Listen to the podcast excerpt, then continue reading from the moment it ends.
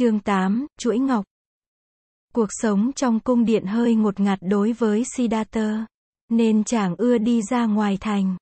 Chàng đã trưởng thành lâu rồi năm nay chàng hăm bốn nên đi đâu trong vòng một vài hôm chàng. Không phải xin phép vua và hoàng hậu nữa. Siddhartha có một người hầu cận trung thành là cha nơ. Cha nơ thường đánh xe xong mã đưa Siddhartha đi. Có khi chàng rủ bạn hoặc đem em đi theo. Có khi chàng đi một mình với cha nơ. Và rất nhiều khi chàng tự tay cầm ngựa. Để cho cha nơ ngồi chơi bên cạnh chàng. Siddhartha không bao giờ dùng roi ngựa. Biết vậy nên cha nơ cũng không sờ tới cây roi. Vương quốc Sakya, chàng đã đi thăm gần như khắp nơi. Phía bắc của vương quốc là miền cao nguyên gồm những dãy đồi nối tiếp nhau chạy về phía chân dãy. Himalaya, một nửa vương quốc là đồng bằng ở vào phía nam. Kinh đô Kapilavatthu ở vào khoảng đất trù phú nhất của miền đồng bằng này. So với các nước láng giềng Kosala và Magadha, vương quốc Sakya thật bé nhỏ. Đất đai cũng không phì nhiêu. Nhưng vị thế của vương quốc thật là đặc biệt. Các con sông Rohini và Banganga bắt nguồn từ miền cao nguyên chảy về tới đồng bằng rồi tiếp tục đi về miền Nam để chảy về sông Hiranyavati trước khi rót vào sông Hằng. Siddhartha thường ưa ngồi bên bờ sông Banganga ngắm dòng nước chảy. Dân quê vẫn tin rằng nước sông này có thể tẩy trừ tội lỗi và nghiệp chướng kiếp trước và kiếp này. Cho nên thường hay kính cẩn xuống ngâm mình dưới dòng nước. Cả những khi nước rất lạnh. Có một hôm ngồi với cha nơ bên bờ sông. Siddhartha chỉ những người đang tắm ở bên kia sông và hỏi người hầu cận. Này cha nơ, anh có tin là tắm như thế rất thường thì có thể rửa sạch được nghiệp chướng không? Thưa điện hạ, có chứ, nếu không thì người ta tắm làm gì? Siddhartha cười, nếu thế thì đứng về phương diện nghiệp chướng có phải các loài tôm, cá, rùa và sò ốc là những loài thanh tịnh nhất không? Chúng ở suốt đời dưới sông thì chúng phải sạch nghiệp hơn chúng ta chứ. Cha nơ trả lời, nhưng ít nhất tắm dưới sông cũng rửa sạch được những cáu bẩn trên da thịt. Siddhartha vỗ vai cha nơ, cái đó thì anh nói đúng. Một hôm trên đường về thành nội, Siddhartha ghé lại thăm một xóm nghèo ở ngoại thành. Chàng ngạc nhiên thấy Yasodhara đang ở trong xóm. Cùng một đứa ở.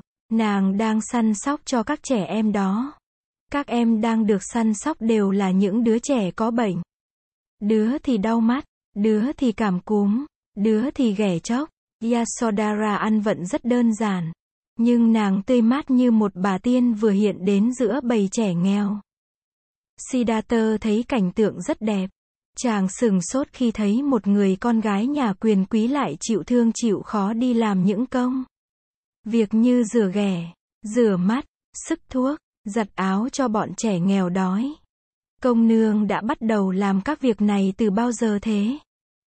Chàng hỏi, thật là quý hóa quá. Đang rửa tay cho một em bé gái chừng 3 tuổi. Yasodhara ngừng lên nhìn Siddhartha. Chúng em bắt đầu làm công việc này cũng đã gần 2 năm rồi. Thưa Điện Hạ, tuy nhiên đây mới là lần thứ hai em đến xóm này. Tôi đến xóm này thường lắm. Bọn trẻ con trong xóm đều biết tôi. Tôi nghĩ được làm những công việc này chắc công nương thấy vui trong lòng lắm. Yasodhara mỉm cười. Không đáp, nàng cúi xuống tiếp tục rửa một ghẻ trên đầu gối của em bé. Hôm ấy, Siddhartha được nói chuyện nhiều với Yasodhara. Chàng ngạc nhiên khám phá ra rằng Yasodhara có nhiều nhận thức giống chàng. Yasodhara không phải là một cô gái khuê các chỉ biết vâng theo truyền thống. Nàng cũng biết về tư tưởng vệ đà, cũng ngấm ngầm phản đối tình trạng bất công của xã hội. Cũng như Siddhartha, nàng không cảm thấy có hạnh phúc trong địa vị giàu sang và nhiều quyền thế của hoàng tộc. Trái lại nàng ghê tởm những cuộc tranh chấp quyền lợi và địa vị của những thành phần quý tộc trong triều đình.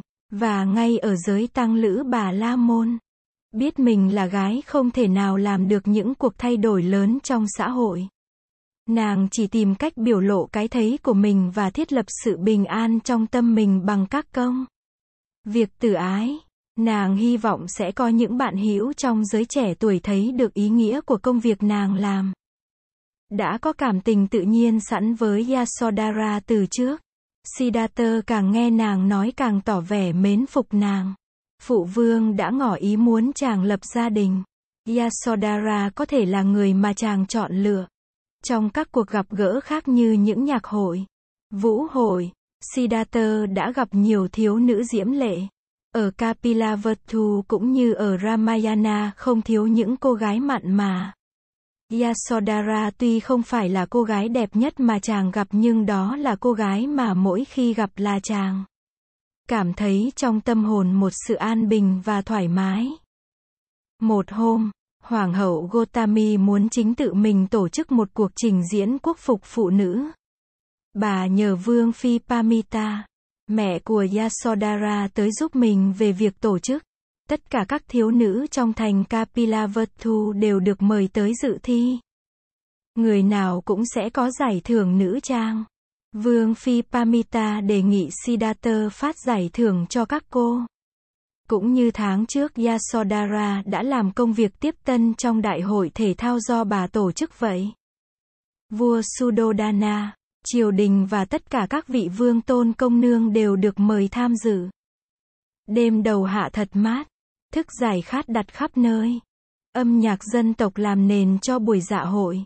Dưới ánh hoa đăng rạng rỡ, Các thiếu nữ tha thướt trong những chiếc sari đủ màu và lóng lánh kim tuyến. Từng người một đi ngang tuyền đài trước hàng ghế danh dự trong đó có vua và hoàng hậu. Siddhartha mặc quốc phục đứng về phía bên trái. Trước mặt chàng là những sâu chuỗi. Vàng ngọc đủ để phân phát cho cả ngàn người. Siddhartha đã từng từ chối việc phát thưởng. Nhưng bà Gotami và Vương Phi Pamita đã nài ép chàng. Được Thái tử Siddhartha tự tay phát thưởng. Đó là một niềm vui lớn cho bất cứ ai. Còn phải biết điều đó. Vương Phi Pamita nhìn chàng nói một cách tươi cười. Đem niềm vui cho kẻ khác đó là việc chàng không muốn từ chối. Nên Siddhartha đã hoan hỉ vâng lời. Giờ đây đứng trước hàng ngàn quan khách chàng thật không biết làm sao cho thỏa đáng. Mỗi thiếu nữ khi bước lên đài, phải đi qua một hàng ghế danh dự để mọi người được trông thấy. Đi qua hàng ghế ấy mới tới chỗ Siddhartha. Thiếu nữ đi đầu là Soma, con của một vị vương tử. Theo sự chỉ dẫn của vương phi Pamita, nàng tiến tới, bước mấy nấc thang để lên bục và đi ngang qua đài. Tới trước mặt vua và hoàng hậu, nàng quay lại chắp tay cúi đầu chào, rồi từ từ tiến về bên trái, đi về phía Siddhartha, đến trước Siddhartha. Soma cúi đầu chào chàng. Siddhartha đáp lễ, rồi cúi xuống cầm lên một sâu chuỗi ngọc. Chàng trao cho Soma, có tiếng cử tọa hoan hô. Soma nghiêng mình cảm tạ. Nàng lý nhí mấy câu cảm ơn. Nhưng Siddhartha không nghe rõ nàng nói gì. Thiếu nữ thứ hai là Rohini, tên của dòng sông. Siddhartha có vẻ như không lựa chọn các phần thưởng cho xứng đáng với vẻ đẹp và sắc phục các thiếu nữ. Vớ được món nữ trang nào trên bàn, chàng tặng ngay món nữ trang đó. Vì vậy cuộc trình diễn đi qua khá mau. Dù số thiếu nữ tham dự rất đông. Vào khoảng 10 giờ đêm, các món nữ trang đặt trên dãy bàn dài đã vơi gần hết. Mọi người tưởng Sela là thiếu nữ sau chót. Và chính Siddhartha cũng nghĩ thế. Bỗng dưng, một thiếu nữ từ trên hàng khán đài bước xuống. Đó là Yasodhara. Nàng bước ra trước khán đài. Rồi quay trở vào vái chào vua và hoàng hậu. Yasodhara vận một chiếc sari màu trắng ngà. Đơn sơ và nhẹ nhàng như một cơn gió sớm. Duyên dáng, tự nhiên, nàng bước tới trước Siddhartha. Rồi mỉm cười tươi như hoa. Nàng hỏi, điện hạ, còn món nữ trang nào để cho em không? Siddhartha nhìn Yasodhara, chàng nghiêng mình đáp lễ rồi nhìn xuống mấy món nữ trang còn lại. Chàng tỏ vẻ bối rối. Trong những món còn lại đó, chẳng có món nào xứng đáng với con người đẹp đẽ đang đứng trước mặt. Chàng, đột nhiên Siddhartha mỉm cười. Chàng đưa tay tháo sâu chuỗi ngọc chàng đang đeo ở cổ. Cầm chuỗi ngọc lóng lánh trên tay. Chàng mỉm cười nhìn Yasodhara. Đây là món quà tặng cho công nương. Em làm đẹp cho điện hạ còn chưa hết. Lòng nào mà lại lấy món trang sức của điện hạ. Siddhartha nói. Mẹ ta hoàng hậu Gotami thường nói là ta chẳng cần đeo đồ trang sức. Càng đeo vào càng xấu thêm ra. Vậy xin công nương vui lòng nhận món quà này. Nói xong chàng ra hiệu cho Yasodhara lại gần và cúi đầu xuống. Và chàng mang chuỗi ngọc lóng lánh vào cho nàng. Tiếng hoan hô vang dậy cả trên và dưới khán đài. Tiếng hoan hô kéo dài như không bao giờ dứt. Mọi người đều đứng dậy và bày tỏ nỗi vui mừng của mình.